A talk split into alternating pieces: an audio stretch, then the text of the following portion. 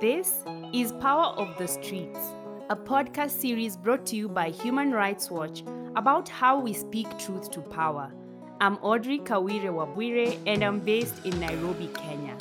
We've been hearing from some of the people driving Africa's Me Too movement, and that journey now takes us to the LGBT migrant community in South Africa. Everyone we speak to in this series has a second, a minute, or an hour when they realize that they need to make a change. The moment when they decide to step up and rise.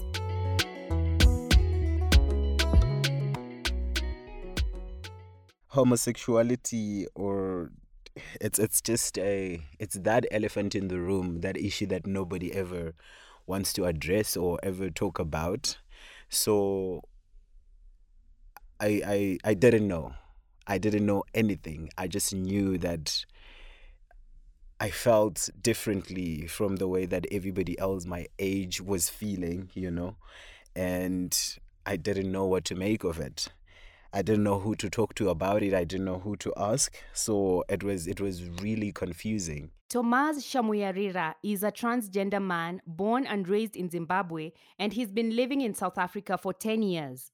He speaks about the hardships of growing up in a country where sexual orientation and gender identity outside of being heterosexual and cisgender is frowned upon and even taboo. I just had to try and just be like everybody else. Do the things that the other girls my age were doing just so that I could yeah, fit in. But even though I did my very best, I just knew that that was not that was not me. You know, that was not who I was and yeah, I just had to figure things out. And and how did you get to learn more about yourself? Was there a person you met? You know, you're saying there were no books, magazines. How did you then, you know, what was the journey?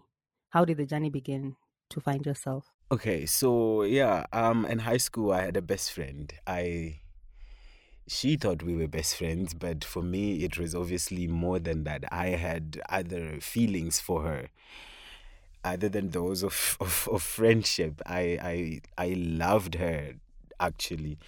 And yeah, so for her it was just, oh okay, we are very close, we are best friends and we always we are always together, we're doing everything together, we spend th- most of our time together and for me it was something else. So uh then I knew, okay, that that I was different because obviously at that point every other girl my age was into boys they were starting to fall in love with boys but for me it was just not the same i didn't know what it means still at that point and then i think how i came to discover or to actually figure out what it meant what i was and was way after high school when I met a masculine presenting woman who is um, a lesbian. So I think they're called butch lesbians or studs. I met her. I didn't know what what she was also at that point, but I just saw her and I sort of like saw myself in her, you know, like what I've always wanted to I mean, like how I've always wanted to dress, how I've always wanted to present myself. I saw that in in in that person. So I approached her and I spoke to her and her being a female that is attracted to other females, she thought she assumed when she saw me walk up to her that I liked her in that way. But for me it was just like, oh, that person, you know. I, I just want to be friends with her so that, you know, I don't know, we can just be friends because I see myself in her. So the two exchanged phone numbers and continued chatting. She introduced me to girls. So there was actually a function happening at their at their premises and she took me there like I think a day or two after we met and yeah my life changed that's when i i just knew like when I got there, I was shocked. They were like boys that looked like girls. They were girls that looked like boys. They were just a whole, you know, it was just a whole different world for me.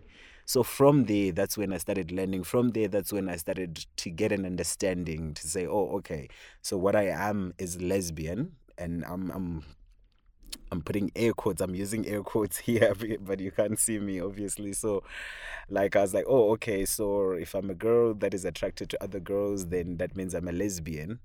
And then there's, you know, and if boys that are attracted to other boys, they're called gay, and and all of that. So, the moment that I met her, I mean, that's I can say that's when the education or the the journey began for me to understanding who I was to getting to where I am today. I think meeting that that person was the beginning of everything for me. Mm, mm. So so finding that community and you know something that you've never been exposed to before was it were these like friends who you know your family knew about and so how was that journey between you know you finding um this new family and your family at home? Yeah. So yeah um i started dating this this this girl that was very out and very proud. So you know you're in the closet and you're dating somebody who is out and proud. They can't be pulled back into the closet for any reason and you can't come out of the closet that quick because you know you have to there's there's a lot of things that you need to consider before you put yourself out there. So yeah people started talking and my sister heard about it. And then also yeah somebody had told my mom also about me being seen with people that look very suspicious boys that look like girls and girls that look like boys and my mom approached me and asked me about it at some point and i denied it that they were just there we just happened to be in the same place at the same time but we were not together you know so yeah so one time me and my sister had a fight and then she sort of like just told my mom that I was a lesbian because she was very angry with me. So my mom because she had also been hearing all of these things from different people. She then she she, she didn't even have to ask me because it made sense, you know.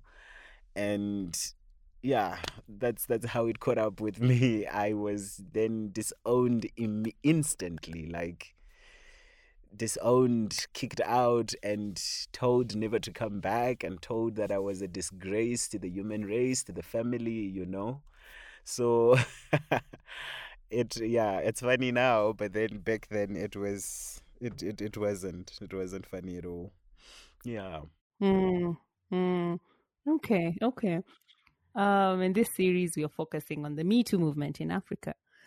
And the violence faced by lgbt people is an important part of this movement. And you're an activist in south africa your work evo- revolves around supporting migrant LGBT people. But, you know, before we go into that, tell me about your migration story. Why did you decide to leave a place that was home? Um, okay, it wasn't really a personal decision, but then, you know, like after I was disowned and kicked out, then my mom, I think after a year plus, yeah, after almost two years, she then I don't know what it was, okay. Then she just called me out of the blue and then instructed me to come back home.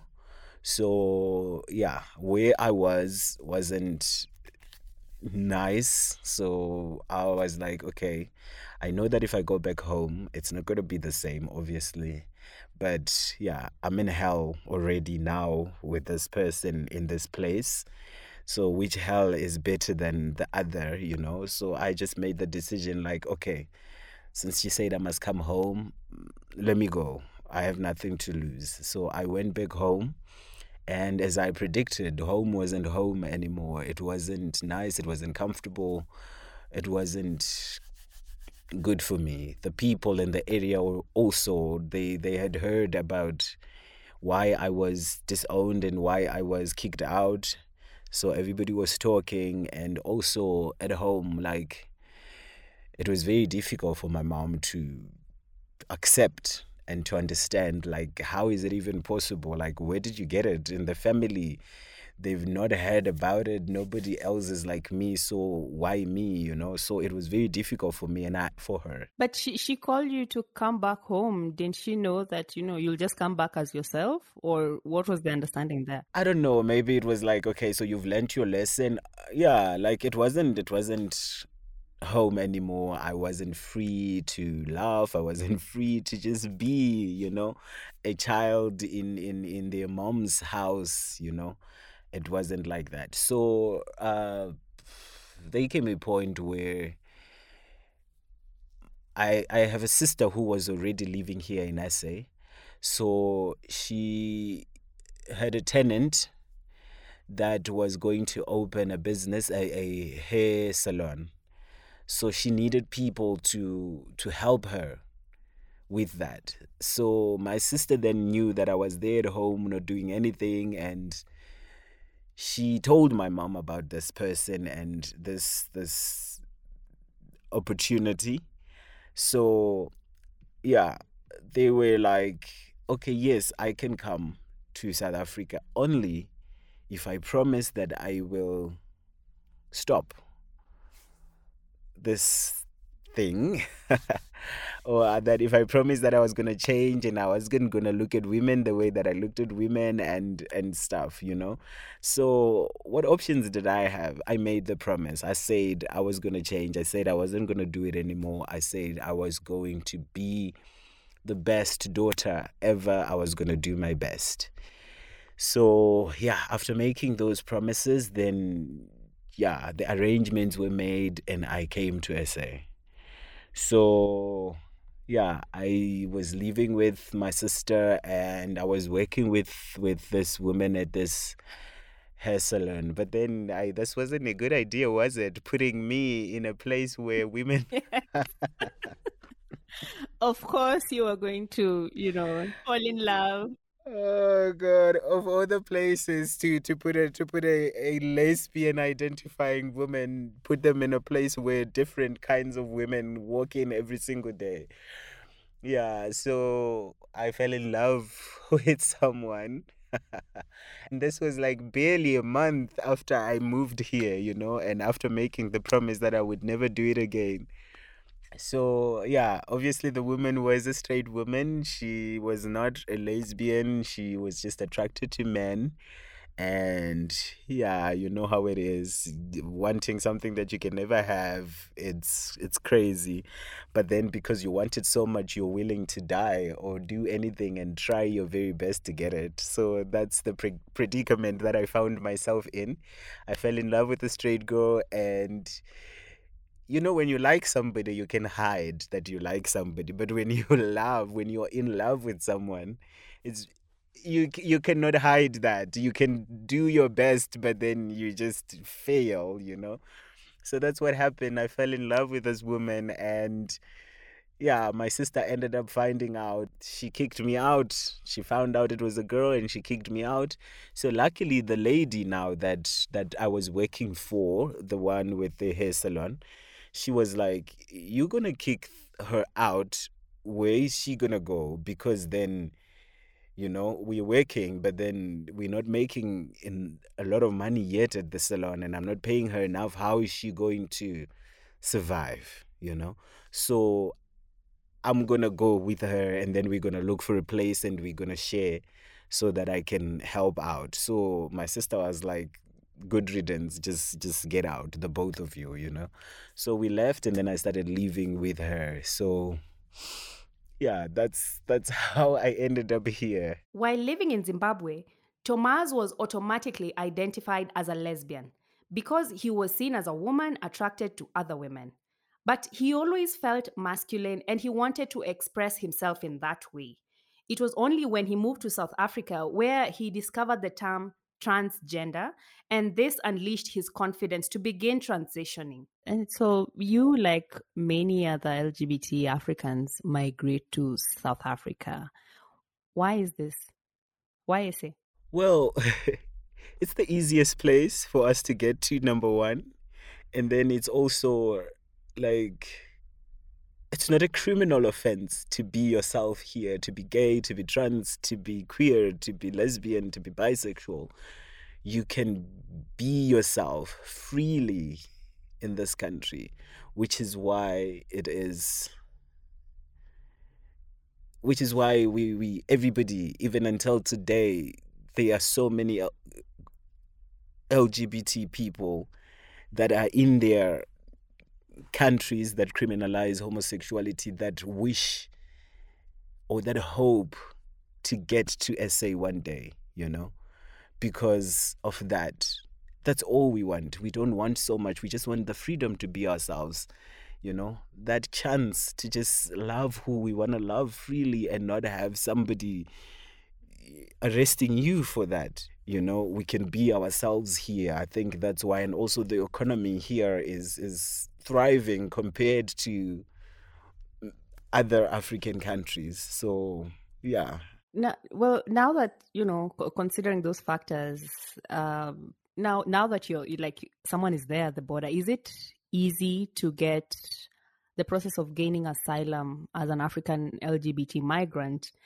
Um, what's that like exactly? It is very complicated.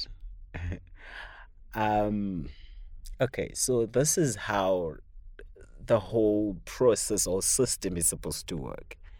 You are supposed to state at the port of entry your intentions of seeking asylum, right?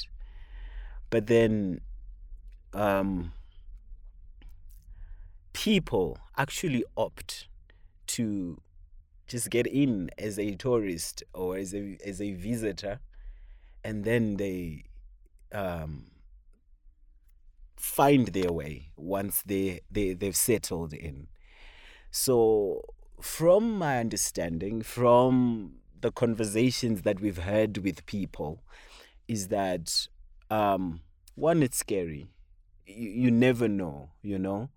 You never know who you're going to talk to. You don't know how they're going to receive you, and you don't know if they're actually willing. They're going to be willing to to take you through the process if they actually want you to proceed, you know. This is the very, very wrong way of doing it. But then again, what options or what other choice do people have? Because you don't want to be sent back. That is the worst thing that can ever happen to you. Yeah, I, I can see that, you know, dilemma of trying to do it legally or going back home to face violence, potential violence yeah, you know, like going back to whatever it is that you were running away from.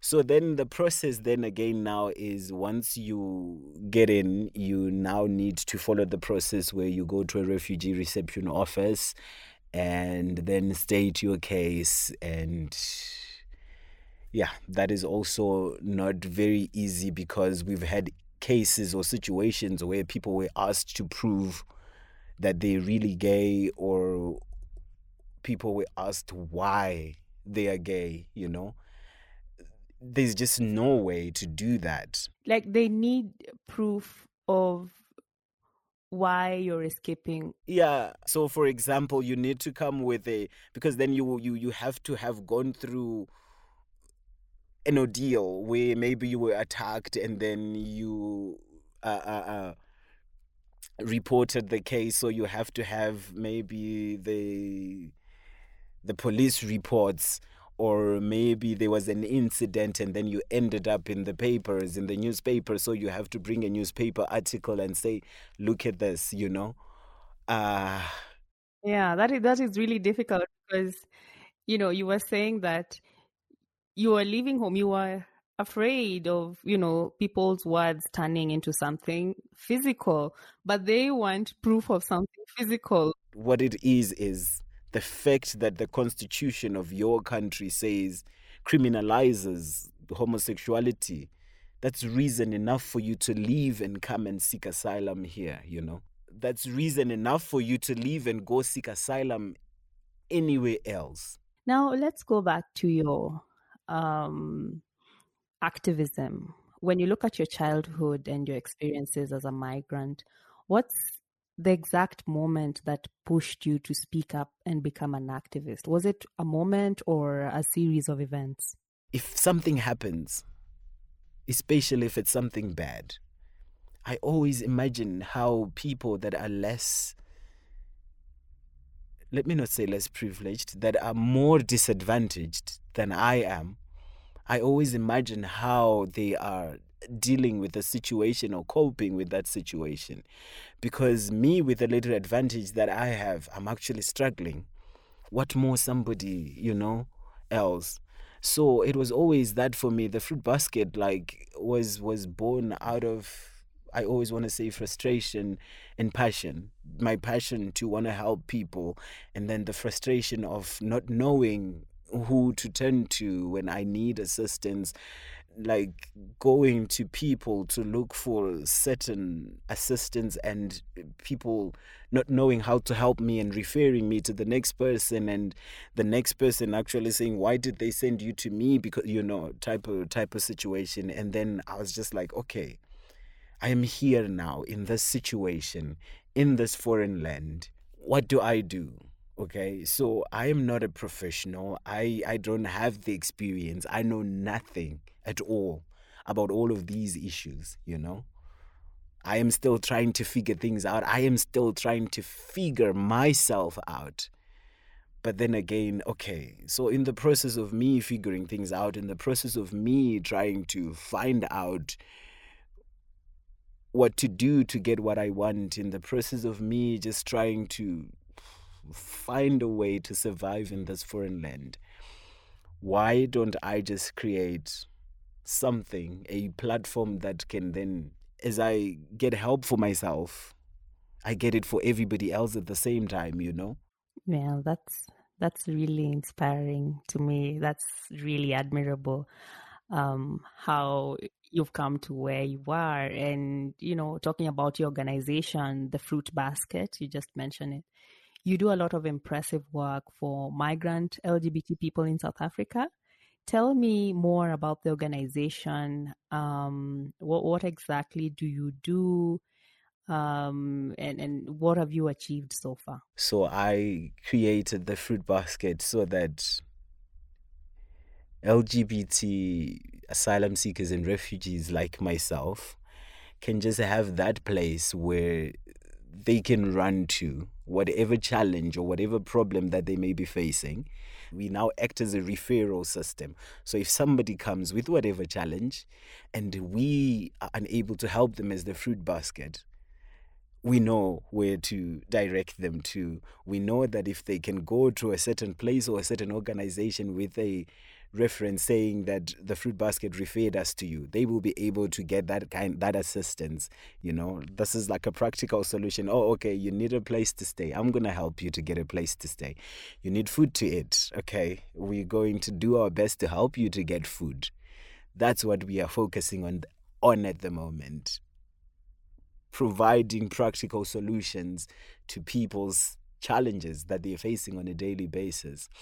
We want to focus on you know helping with with this documentation issue. Because then if you start looking at people and the problems that they're facing most of them come from this you know this is like the root of of all the problems. That's where they're coming from. Yeah and as you're winding up you know you're pretty busy thomas. Um, you're doing a lot of work really cool stuff how are you taking care of yourself Okay, so for me, like I I love I love love love love working out more than anything.